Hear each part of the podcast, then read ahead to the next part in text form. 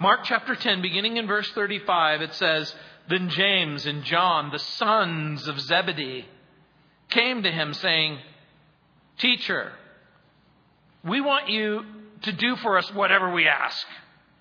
And he said to them, What do you want me to do for you? they said to him, Grant us that we may sit one on your right hand and the other on your left in your glory. But Jesus said to them, You don't know what you ask. Are you able to drink the cup that I drink and be baptized with the baptism that I am baptized with? They said to him, We are able. So Jesus said to them, You will indeed drink the cup that I drink and with the baptism I am baptized with, you will be baptized. But to sit on my right hand and on my left is not mine to give, but it is for those for whom it is prepared. And when the ten heard it, they began to be greatly displeased with James and John. But Jesus called them to himself and said to them, you know that those who are considered rulers over the Gentiles lord it over them, and their great ones exercise authority over them, yet it shall not be so among you. But whoever desires to become great among you shall be your servant, and whoever of you desires to be first shall be slave of all. For even the Son of Man did not come to be served, but to serve and to give his life a ransom for many. The 10th chapter of Mark has been a series of requests there was, in the beginning of Mark chapter 10, a request for an interpretation about marriage and divorce in verses 1 through 12. And then a request for blessing for children in verses 13 through 16. And then a request about salvation from a rich young ruler in verses 17 through 31. And now Jesus is presented with yet another request. This time, the request is for glory and honor. It's really a request for a coronation. And remember that this request comes in the context of revelation and prophecy. Jesus has just revealed to the disciples that he will go to Jerusalem that he will be betrayed to the chief priests and to the scribes, that he will be condemned to death, that he will be delivered to the Gentiles, that he will be mocked and spit upon and killed, and on the third day rise from the dead. You know, there's a right time and a wrong time to ask for favors. And typically, when a person just announces to you that they're going to die and come back to life, that's probably not the best time to ask for a favor. The disciples, at least James and John, at this point do not understand that in order to obtain a crown of glory, that they're going to have to endure a cross of shame. We know that they don't understand what's going to happen to Jesus, and they certainly don't understand about the future, and they certainly don't understand what it means to be great. Thomas Carlyle wrote, A great man shows his greatness by the way he treats little people. In the Bible, there's no such thing as little people. In the Bible, Jesus is great. He becomes the very epitome of what constitutes greatness. But we can learn from Jesus of how he treats others. By the way, how do you define greatness? What's your definition? What does it take in your mind to be great? For at least James and John, greatness at this point still constitutes position, and power. And for Jesus, greatness is humility and holiness and now service and sacrifice. And in every passage, we are faced with a challenge and we're given yet another challenge in this particular passage. It becomes a situation where we look at the passage and we begin to understand something that what we ask for often reveals the shallowness or the depths of our own spiritual condition. And that becomes the very first big takeaway. What is it that you want? What is it that you think that you need? What is it that you find yourself asking God for over and over again? Lord, I want a job. Lord, I want a husband. Lord, I want a family. Lord, I want a future. What is it that you're asking for? What is it that you think is important to you? What has the gospel made of you? What has coming to Christ made of you? How has it changed your mind or your heart or even your requests? And so, once again, we're faced with a choice. Do we serve ourself? Do we serve our self interest? Do we serve our self advantages? Do we serve self fulfillment? And there are those that will tell you that everyone is motivated by something. And in the world in which we live, position and power are often our drug of choice, personal advancement, the path of choice. But will we follow Jesus? Will we take up our cross? Will our Master provide our example? Will we serve others? Will we long for holiness and humility? Will we desire to serve and sacrifice? Will we allow God's Holy Spirit to cultivate the character of Jesus in our heart and in our lives and in our thinking and in our marriages and in our families and on the job. And again, there's a clue. What have you asked for in the past? What are you asking for even now? What are you expecting in the future? And so in this passage, it begins with the brother's request. Look at verse 35. Then James and John, we know that they're the sons of Zebedee. Earlier in the New Testament, they're called the sons of thunder. And we know from the New Testament later that John is going to be capable of great compassion and great sensitivity. These are brothers who are passionate brothers. They came to him saying, Rabbi, we want you to do for us whatever we ask. We know from Matthew's gospel that their mom is included in the deal. That mother goes and asks Jesus about her sons. And by the way, when someone says, I want you to do whatever I tell you to do, does that send up a little red flag to you? You know, on Father's Day, I think about those moments in life growing up with my kids. For those of you who are fathers or mothers or grandparents for that matter, did you ever have a child come to you and say, Dad, I'm not even going to ask you because I know what the answer is going to be. It's going to be no. Usually, when they start the conversation that way, the answer is going to be no. The fact that James and John and their mother make a request for Jesus for a blank check strongly suggests that their question isn't a legitimate question. And this is perhaps an early example of the disciples going astray, going down a road that for some has been called the prosperity gospel. James and John are trying to write their own ticket with Jesus. They're saying, look, whatever we ask you to do, we want you to do it. Name it, claim it. That's what faith's about. You can have what you want if you have no doubt. So make out your wish list and keep on believing and find yourself perpetually receiving. Or not. Because we begin to discover something. It is absolutely normal for people to want health and want wealth and want prosperity.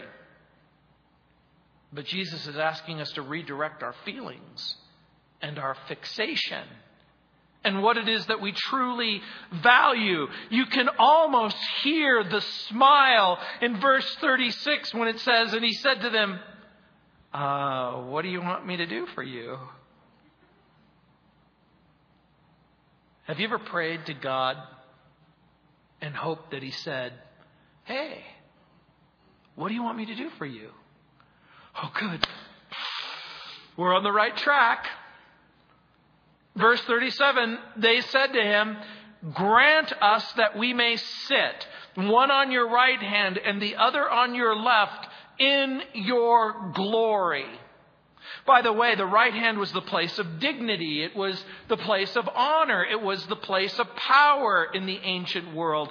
And the left hand was a place of proximity, if you will, to the ruler and the right hand honor. As a matter of fact, even today, if you watch a press release, or if you watch a president, or if you watch a senator, or if you watch a movie star and they're on the camera, usually there's someone on the right or there's someone on the left.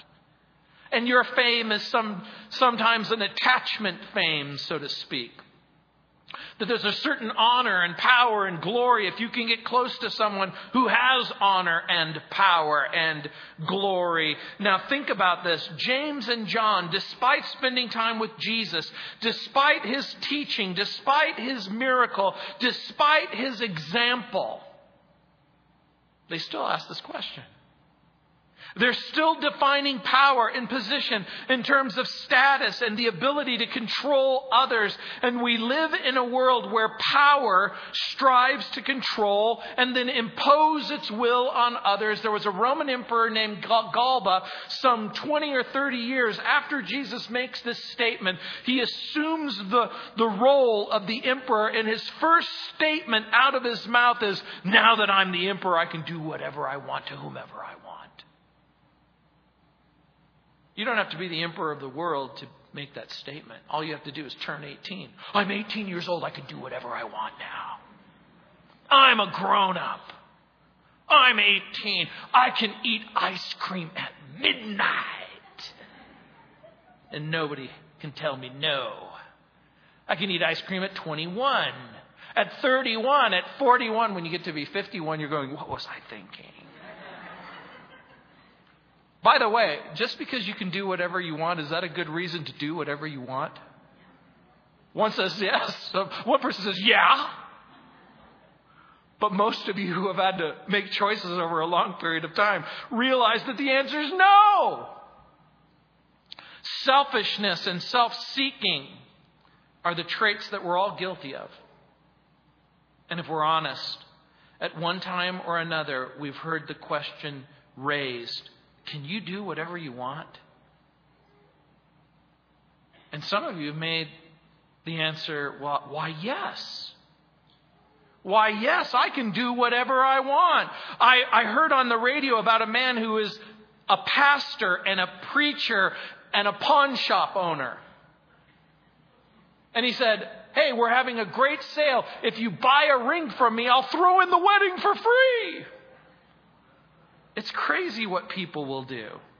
In our culture, pride and self esteem have come to be refined and defined not as sin, but virtue, and not just any virtue, but the supreme virtue. We've come to a place where we actually applaud selfishness. John MacArthur writes, quote, the promotion of self-esteem and self-fulfillment and self-glory has become a major industry that ranges from exercise programs to motivation for executive success. And tragically, the cult of selfism has found its way into evangelical Christianity. Books and seminars and conferences and magazines and organizations that promote self under the guise of personal spiritual development abound. And the movement has found little little resistance in the church, which often seems determined to beat the world at its own fleshly game. From countless sources, claims are heard that God's great design for his people is health and prosperity and success and happiness and self fulfillment. And the Bible's teaching of suffering and cross bearing for Christ's sake are ignored. Or foolishly explained away. And the church is strong spiritually when it distrusts its own wisdom and its own strength because the scriptures remain clear and consistent. The problem isn't that you don't love yourself enough. The problem is you love yourself too much. The problem is pride and disobedience. And remember what pride ultimately is it's you waking up one morning thinking, I don't need God and I don't need what God has to offer. I'm good. I have my youth. I have my health. I have this. I have that. I have the expectation that everything is looking good and everything's looking fine. Pride caused Adam and Eve to doubt God and believe Satan and rely on their own judgment, and it's been downhill ever since. And by the way, if you have a theology that exalts pride, that causes you to doubt God and believe Satan and rely on your own judgment, then the chances are you're going downhill. Do you want to be able to reverse the trend? Admit dependence and say, Lord, what I really need is you. You know, there are warnings that are given in the book of Proverbs. In Proverbs chapter 16, verse 5, it says, A proud heart, the lamp of the wicked is sin. And in Proverbs 16:5 it says, "Everyone who is proud in heart is an abomination to the Lord." We are in danger when we adopt the goals and the ambitions of this world to serve our ever increasing lust for position and power. And so in verse 38, does it shock you or surprise you when Jesus says, I know we began our conversation with you saying, Give me whatever I want. And me saying, Well, what is it that you think that you want? And them saying, We want a position of honor and glory. And then in verse 38, Jesus saying, You don't know what you're asking for. Because the request hinges on one little word let me sit on your right hand and your left hand in glory. But it never occurred to them that a cross precedes a crown. By the way, is it glorious to be executed? Not in the world in which we live in. But Jesus says, You don't know what you're asking. And sometimes we don't know what we're asking. Have you ever prayed that prayer? Lord, I don't even know what to ask. I don't even know what to say. Lord, I have absolutely no idea how to proceed with our conversation. But Jesus says, Are you able to drink the cup that I drink? What is that cup? Do you think it's a, a Starbucks cup with a nice holder on it? There is a sense in which every cup that we drink becomes a type and a picture of our life and our circumstances. And here, the cup is submission to the Father's will. So when Jesus says, Do you know what you're asking for? Are you able to drink the cup that I'm drinking? The cup that He is drinking is the beverage that has been handed to Him by the Father, which constitutes the Father's plan and purpose for His life. And what is the baptism that Jesus is making reference to? Do you think it's water baptism? No, because he's already been baptized in John's baptism. Is he talking about some sort of future Christian baptism? No. He's talking about a baptism of suffering that's going to take place as the prophecy is fulfilled, as he is betrayed, as he is incarcerated, and as he is killed. That's what he's talking about. It's the suffering before the cross and after the cross. And what are some of the moments of greatest triumph of Jesus? It is going to be hanging on that cross. And imagine they get a picture just for a moment of Jesus on the cross. And there's a thief on the left side and there is a thief on the right side. And Jesus says, Oh, I'm going to reserve that place for you, James. And I'm going to reserve that place for you, John. We withdraw our request.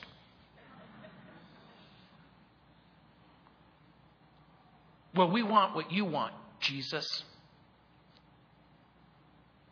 Are you willing to go where Jesus goes? Are you willing to serve where Jesus serves? Are you willing to love what Jesus loves? I'm going to even suggest to you that it might be that coming event that prompts Jesus' question Are you able to drink the cup that I drink and be baptized with the baptism that I'm baptized with? A lot of people will come to me and they'll say, I want to do what you do. Really? Seriously? Are you sure you know what you're asking for? I can remember looking at times in ministry and some of my friends who have well known and well established ministries, and I think, wow, wouldn't it be great to be on TV? Or wouldn't it be great to do this? Or wouldn't it be great to do that? And I think of some of the pain and the suffering that's been experienced by some of the pastors as they find their children in car accidents or they suffer cancer or some other setback. And they don't, we don't always understand that the road marked with suffering and that there's pain in the offering and that in order to do what God wants you to do, you have to be willing to walk away from all of this other stuff. Real honor for the servant and the Son of Man will include submission to the Father's perfect will. And look at their answer in verse 39. They said to him, We are able. So Jesus said to them, You want the good news or the bad news? No, he didn't say that. Look what it says. You will indeed drink the cup that I drink and with the baptism I am baptized with, you will be baptized. Do you know what he's making reference to?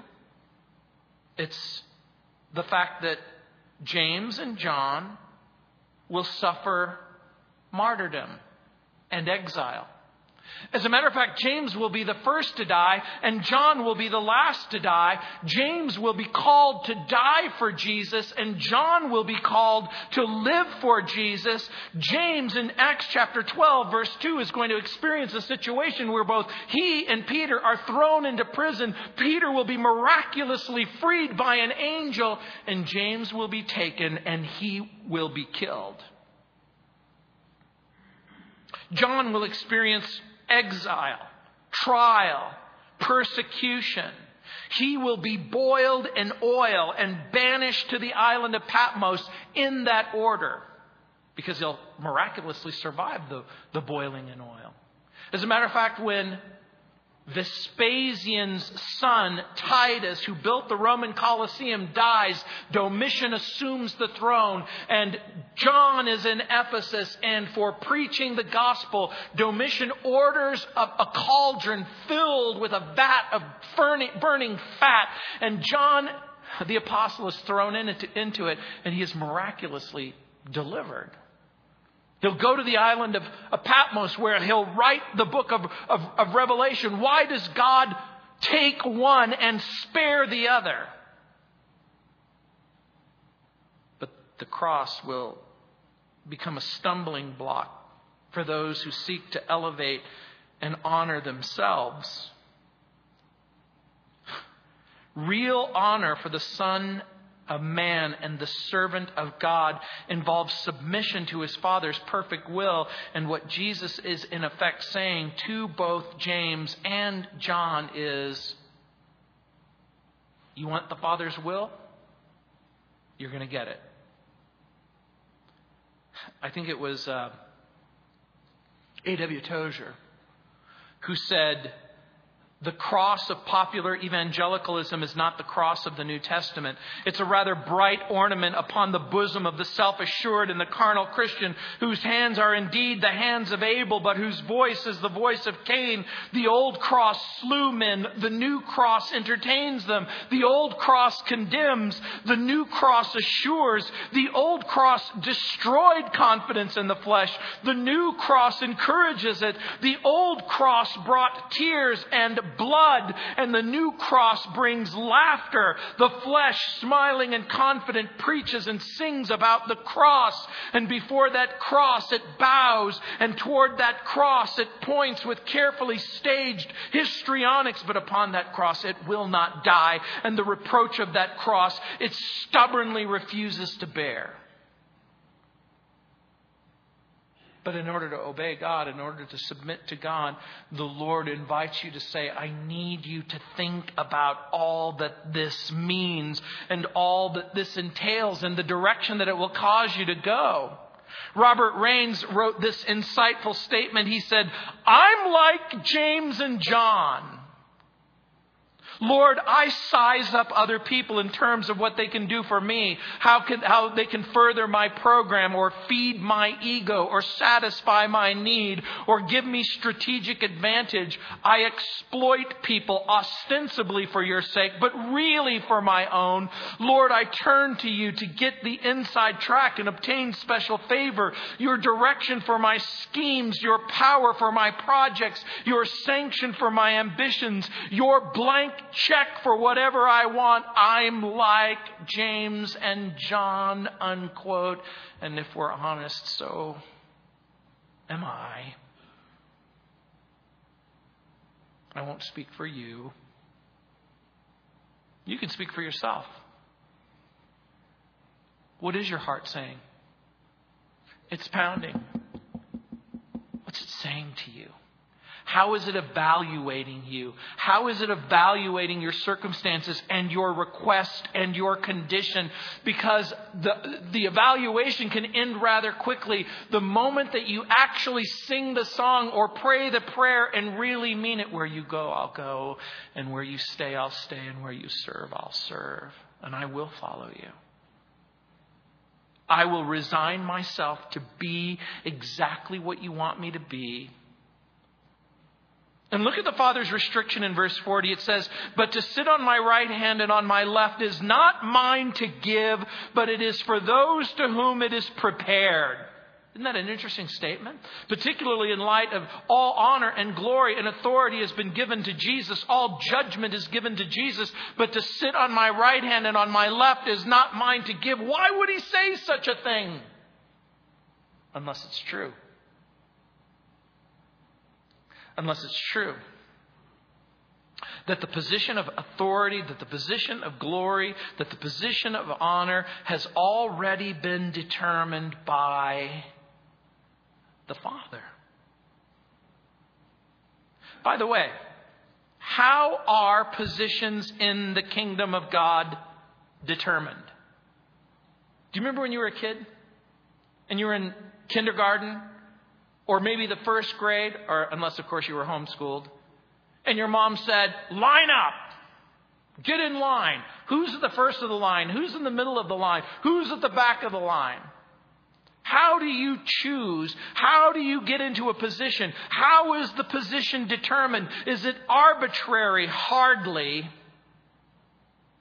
And according to Jesus, look what it says. But to sit on my right hand and on my left is not mine to give, but it is for those to whom it is prepared. And I'm going to suggest to you that each and every one of us has been assigned a position by the Father in the kingdom. It seems to me that the better question is what's my position? What is the position that the Father has prepared for me? What is the position that the Father has prepared for you? And by the way, again, we are invited to entertain the notion that the position in the kingdom involves rewards, but also those rewards are determined by our faithfulness to the Father and the Son. But entrance into the kingdom is not that at all. Entrance into the kingdom is always by grace through faith. Who is allowed into the kingdom? It's everyone who will turn from darkness to the light. It's everyone who will turn from their sin to the Savior. It's everyone who will, by grace through faith, embrace the promise that God has given in the person of Jesus that you can be saved.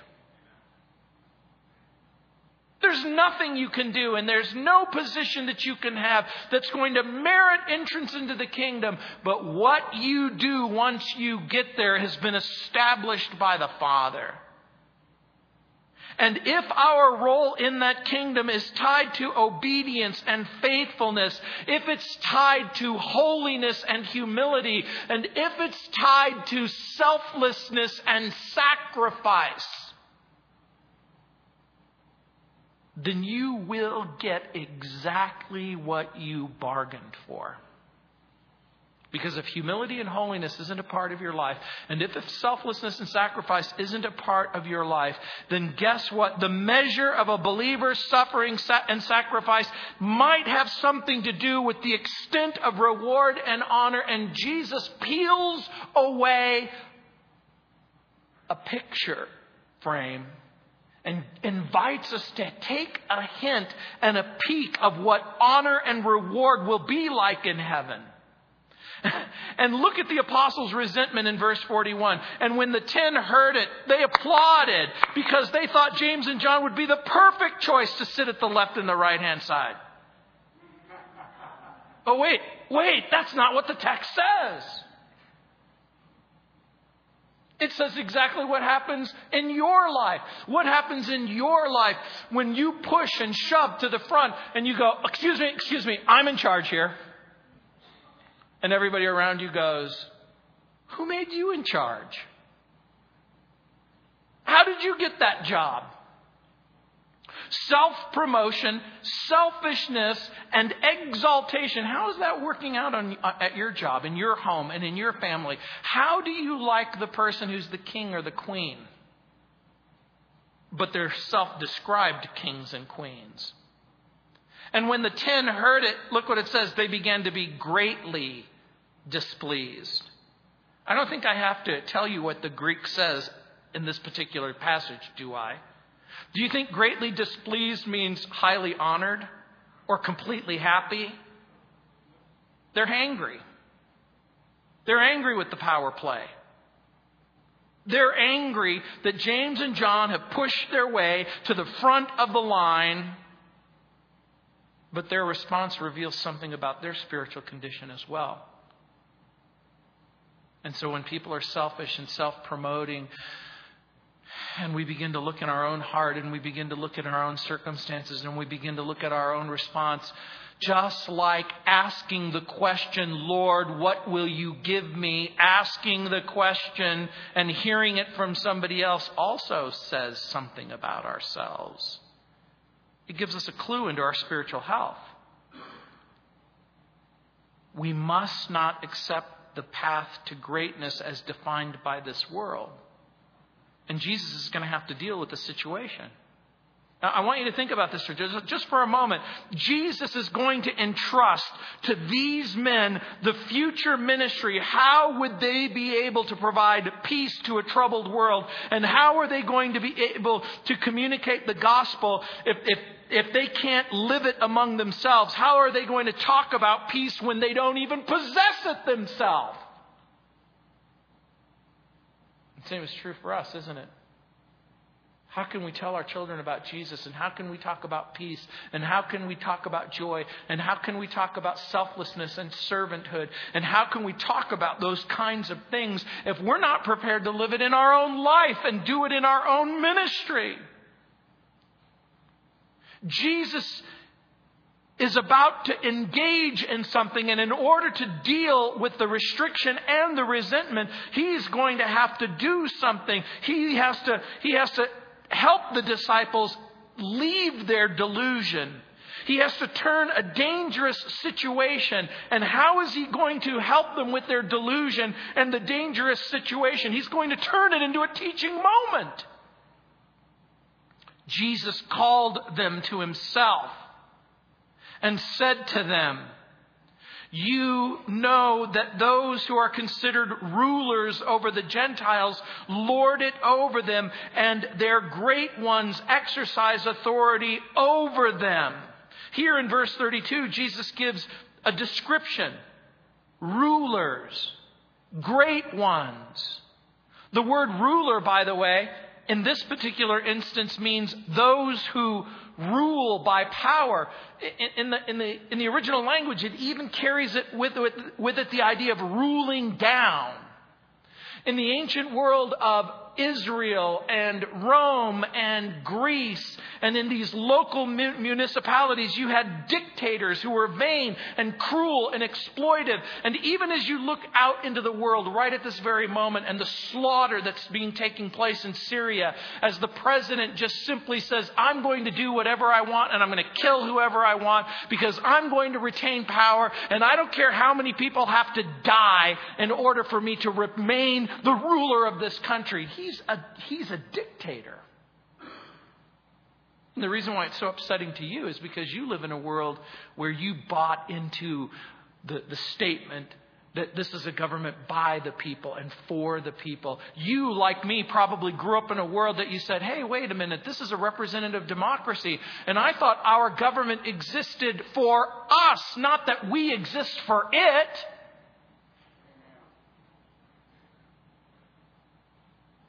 And so, guess what?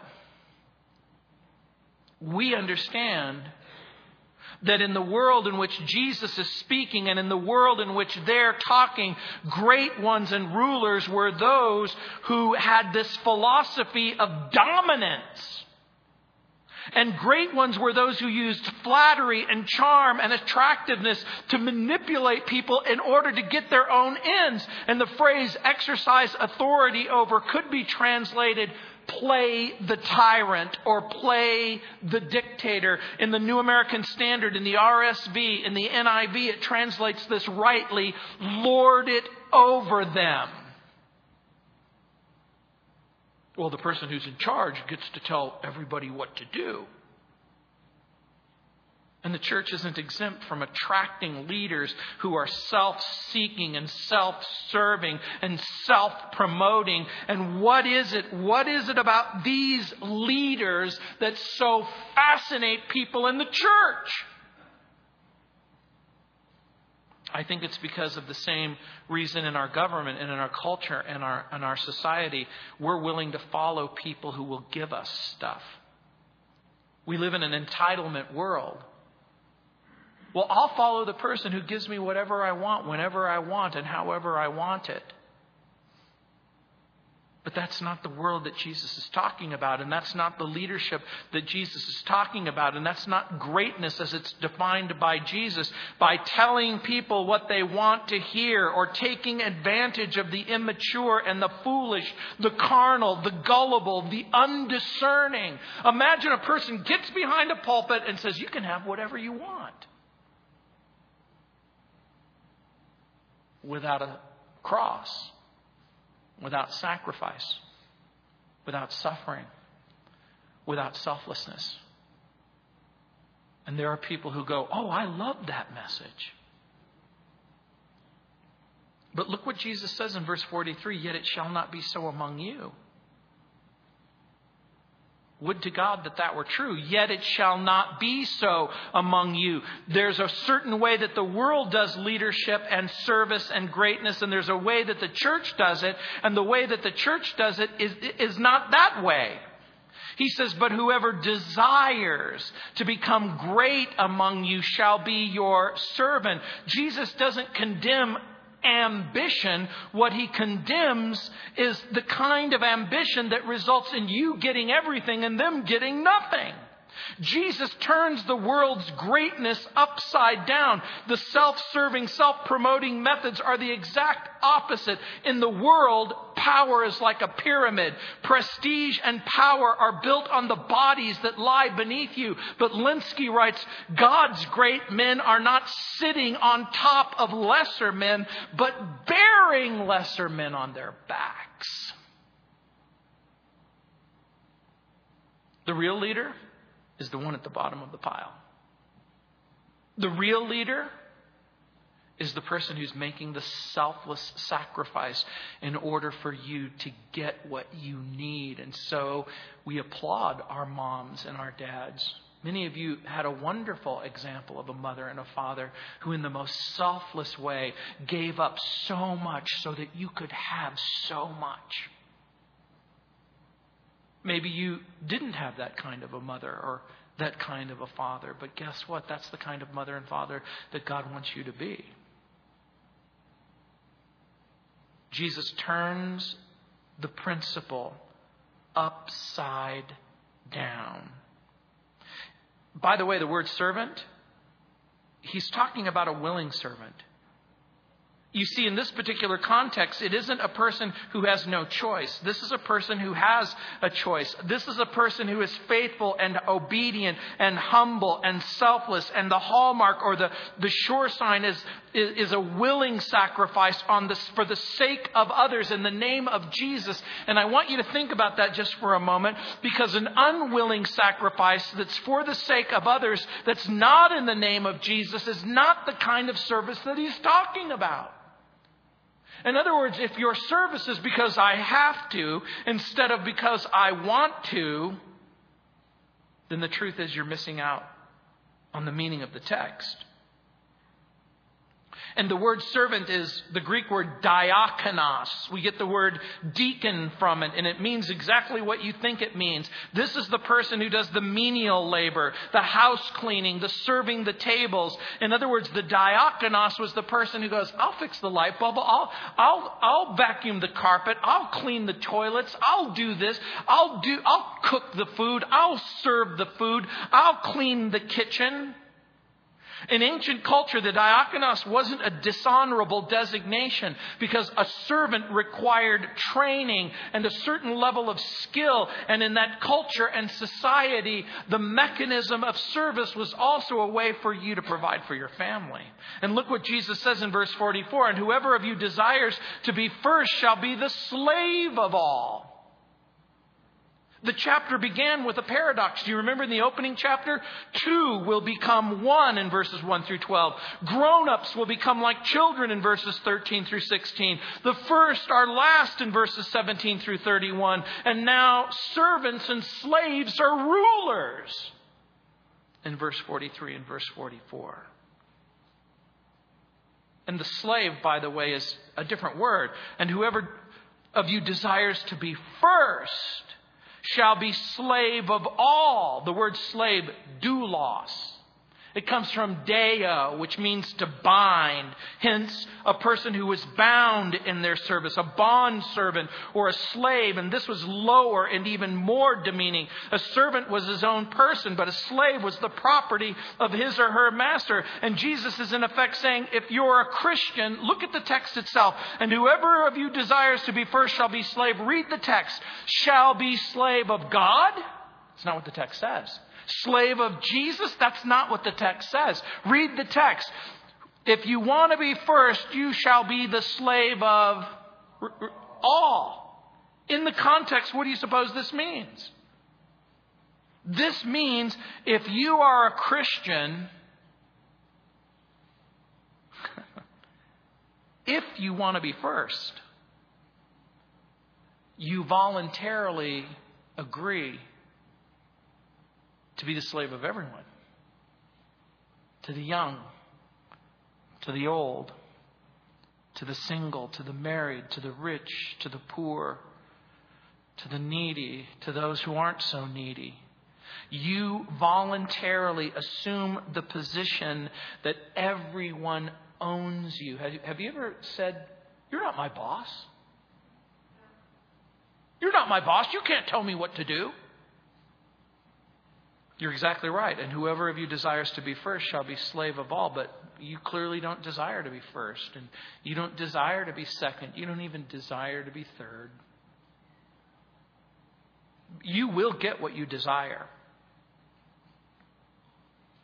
Paul referred to himself as doulos a slave by choice to everyone. He was God's property. He had no rights or privileges other than the rights and the privileges bestowed upon him by his Savior. And so his immediate recognition is whatever rights I have, you impart the right to me to eat or not eat, to refrain or to refrain from doing. In other words, from his particular perspective, he understood that the Christian who desires to be first and great must be willing to work in the hard place and in the uncomfortable place and the lonely place, the demanding place, and even the place of unappreciation. Maybe isolation. Maybe persecution, maybe incarceration? Can you work in an excellent way without being proud? Withstand criticism without bitterness? Be misjudged by others without becoming defensive? Withstand suffering without giving into self pity?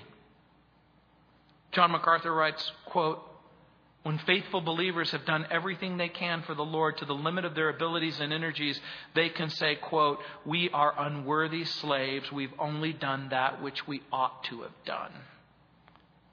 And look what it says in verse 45 For even the Son of Man did not come to be served, but to serve and give his life a ransom for many. Do you realize that every single verse in the Gospel of Mark can be read in light of this verse? This is the key verse. If I were to take one verse in all of the Gospel of Mark and say this one verse represents the whole book, this is the verse for. And even that word, it might seem like such a small word. It's the Greek word anti. It, it, has the common meaning instead of. Instead of. Even the Son of Man did not come to be served. In other words, Jesus, the second person of the Trinity, the person who is both God and man, completely God and completely man who deserves to be worshiped, who deserves to be adored, who deserves to be obeyed, doesn't come to be worshiped and obeyed and, and adored. He comes to serve. As a matter of fact, if you take this, Warren Wiersbe believed this verse contains the key to the whole book. Christ came, that's chapter 1. Ministered, that's chapters 2 through 13. His life a ransom, that's chapters 14 through 16. William Arthur Ward writes, The truly great are the most grateful. The most inspiring are the most inspired. The most convincing are the most convinced. The most pleasing are the most pleasant, unquote. And here's what I would say guess what? And the greatest servant is the one who serves the most. Who is the most selfless, who is the most sacrificial. And Jesus, once again, practices what he preaches. And don't let that word ransom pass you by. To give his life a ransom for many. Most of you know what that word means. It means to buy back. It means something or someone has been taken captive and it has to be purchased back. One Bible writer says the ransom metaphor pictures those whom Jesus came to purchase as helpless slaves chained in the marketplace, standing on the auction block with no hope of freedom. Imagine it. There you are, the slave on the block about to be sold into who knows what kind of slavery. You look up and there stands Jesus giving himself for you, standing in your chains, shedding his blood, buying your freedom. You're free to go, you hear the auctioneer say. You are free. The price? The precious blood of Jesus, the priceless perfection of his obedience in life and death, the precious treasury of his merit on the cross. This is the payment to buy freedom for the entire world, unquote. And by the way, the focus isn't on who's getting paid, the focus is on the payment. Someone might say, well, who is getting paid? Well, clearly the answer is God. Christ, it says, gave himself without blemish to God in Hebrews 9:14. Gave himself up for an offering to God, it says in Ephesians 5:2. The whole need for a substitute to die on behalf is because we've sinned against God. We've fallen short of the glory of God. And so now all of a sudden you understand what Paul means when he writes in Romans chapter 8 verse 1, there is therefore now no condemnation for those who are in Christ Jesus. You've been purchased. You've been bought. The ransom price of this release is Jesus. And it's not just his life that saves you, it's his death and his resurrection. And the price isn't coerced from Jesus. It isn't where Jesus goes, Oh, Father, I'll hold my nose and I'll do it. Look what the text says. The Son of Man came not to be served, but to serve and to give his life a ransom. He's the giver. You're the receiver. Jesus said in John chapter 10, verse 18, No one takes my life from me. I lay it down of my own accord. The offer's for everyone and anyone. Yet not everyone will be ransomed from the wrath of God. For reasons that I can't comprehend, there are those people who will say, I don't need your service. I don't need your love. I don't need your grace. I don't need your forgiveness. I don't need the hope that you've supplied. But Jesus will do it anyway. Max Lucado in his book Angels Silent makes these comments on his service and sacrifice. He says, quote, He is the general who takes responsibility for the soldier's mistakes. He doesn't just assume blame, he seizes the sin. He becomes the ransom. He's the general who dies in place of the private, the king who suffers for the peasant, the master who sacrifices himself for the servant. He writes, As a young boy, I read a Russian fable about a master and a servant who went on a journey to a city, and many of the details I've forgotten, but the ending I remember. Before the two men could reach the destination, they were caught in this blinding blizzard. They lost their direction. They were unable to find the city before nightfall, and the next morning, concerned friends went searching for the two men. They finally found the master, face down frozen to death in the snow. And they reached down and they plied his rigid body and they lifted him from the snow, and underneath they found the servant, cold but alive. He survived and told how the master had voluntarily placed himself on top of the servant so that the servant could live. And that's exactly what Jesus does for you. He says, I'll die so that you won't have to. And in my dying, I will give you life. And in my selflessness, you get to have. In taking it away from Him, it's given all to you. Now, think about this for just a moment, because we've come full circle. Remember how we began our study? What you ask for becomes an indication of just how shallow or just how deep your spiritual condition is. So, what is it that you really want from God? Really? What do you want? You might say piously, I want to know His will, but I'm going to suggest to you, you already know His will. To turn from your sin and turn to the Savior and receive Jesus as your Lord and your Savior. To walk away from the darkness and into the light. It's to Submit to God. Resist the devil. He will flee. It's obey what he's asked you to do, to love each other and to love your neighbor as yourself, to love the Lord. If you do all of those things, you'll never ever have to worry about what God's will is. Your prayer will not change. Not to, Lord, what is your will? Your, your prayer will change to, Lord, now that I know your will, will you give me the strength and the courage to do what you've asked me to do? My pastor used to say that the will of God will never lead you where the grace of God cannot keep you. F.B. Meyer used to say, if you are not willing to be used by God, ask God to make you willing, to be willing. What will you really ask for? What is it that you really want? Because guess what? It's about to be given to you. Do you want to be left alone? Do you want to be ignored? Do you want to be forgotten? Do you want the freedom to do whatever you want, whenever you want, with whomever you want? Guess what? Your dreams might be coming true.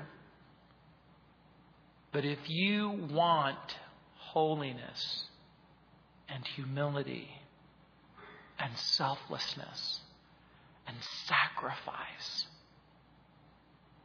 And guess what? The journey continues in the Gospel of Mark. Hold on for dear life. Let's pray. Heavenly Father, I pray for each and every person within the sound of my voice.